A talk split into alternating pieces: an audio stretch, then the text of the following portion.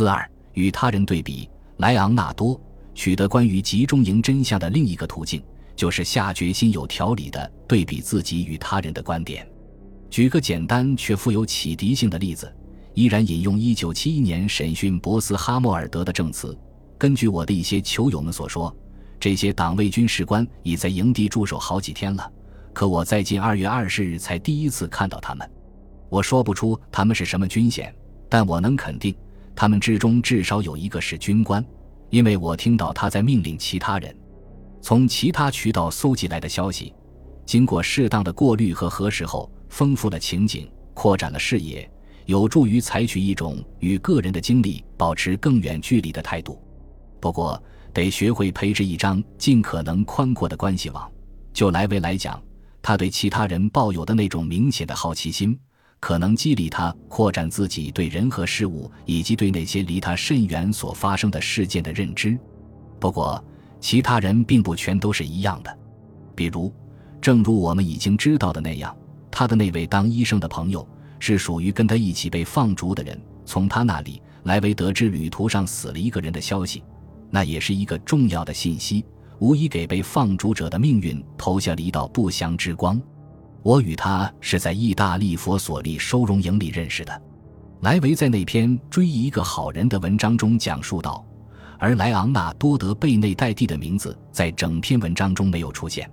我们一起被放逐到奥斯维辛。而从那以后，我们就没再分开过，直到一九四五年十月返回意大利。再往下读，我们一起获得了解放，我们一起在遥远的异国他乡奔波了几千公里，似乎是一起这个词印证了他们之间的友谊，用来正是一种牢固的关系。这种关系随着时间的流逝，注定要发生变化。集中营里年龄的差别不可漠视，当时医生已是成熟的男子。化学师比他年轻得多，这种差别无疑具有重要性。他们一起为苏联人写就了医疗报告。在这是不是个人一书中，以及在莫诺维茨整个放逐期间，莱维对其当医生的朋友莱昂纳多从未像他对阿尔贝托和夏尔等朋友那样使用过表示平等和亲切的二元的形式。阿尔贝托和我，夏尔和我，仅仅在《休战》一书中，他才采用这种形式。也许是为了表示一个比他年长的好人与他从一种深厚的信任的关系过渡到了一种更为平等的关系。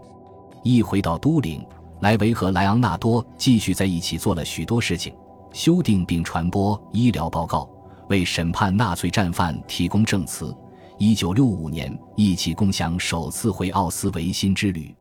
且不说他们两人曾被某些人定义为情同手足的两兄弟，这很正常。他们的居所相距仅仅几十米，且与共同相知相识的朋友交往，尽管他们之间也存在差异，比如在政治方向方面，或者就以色列侵犯黎巴嫩事件方面，当时普里莫对以色列政府持严厉批判的立场，对此莱昂纳多表示不能苟同；而在证据方面，他们的意见则完全一致。尽管莱昂纳多留给其朋友莱维一种在文学上发挥的余地，但回忆在奥斯维辛所经历过的事件方面，他从来没有停止过跟莱维的合作。故而，本书一开头就带有他们两个人的联合签名。附录的第一篇《开往奥斯维辛的列车》，同样是一篇两人合作写就的文章，其中可具体见到他们的手笔和书法。读者在附录中可以读到前面提及的名单的两份副本，即1944年2月26日晚抵达奥斯维辛后立即被筛选去从事强制劳动的男性囚犯名单。95人中，莱维回想起76人，他们没有被立即押送至毒气室。在随后拟定的那个名单的一份抄本上，莱昂纳多亲自加上了审阅说明，他把出发去集中营的日期往后推了一天。这在别的场合也同样出现过。我们可以提及的是，在莱昂纳多去世几天后，莱维在描绘其朋友形象的篇章中没有提及朋友的名字，题目中没有，行文中也没有。选择这样做，也许有很多理由，其中一个理由就是他难以接受同一个长期与自己相知相识的人的分离，这至少有一点像是跟自身的一部分分离似的。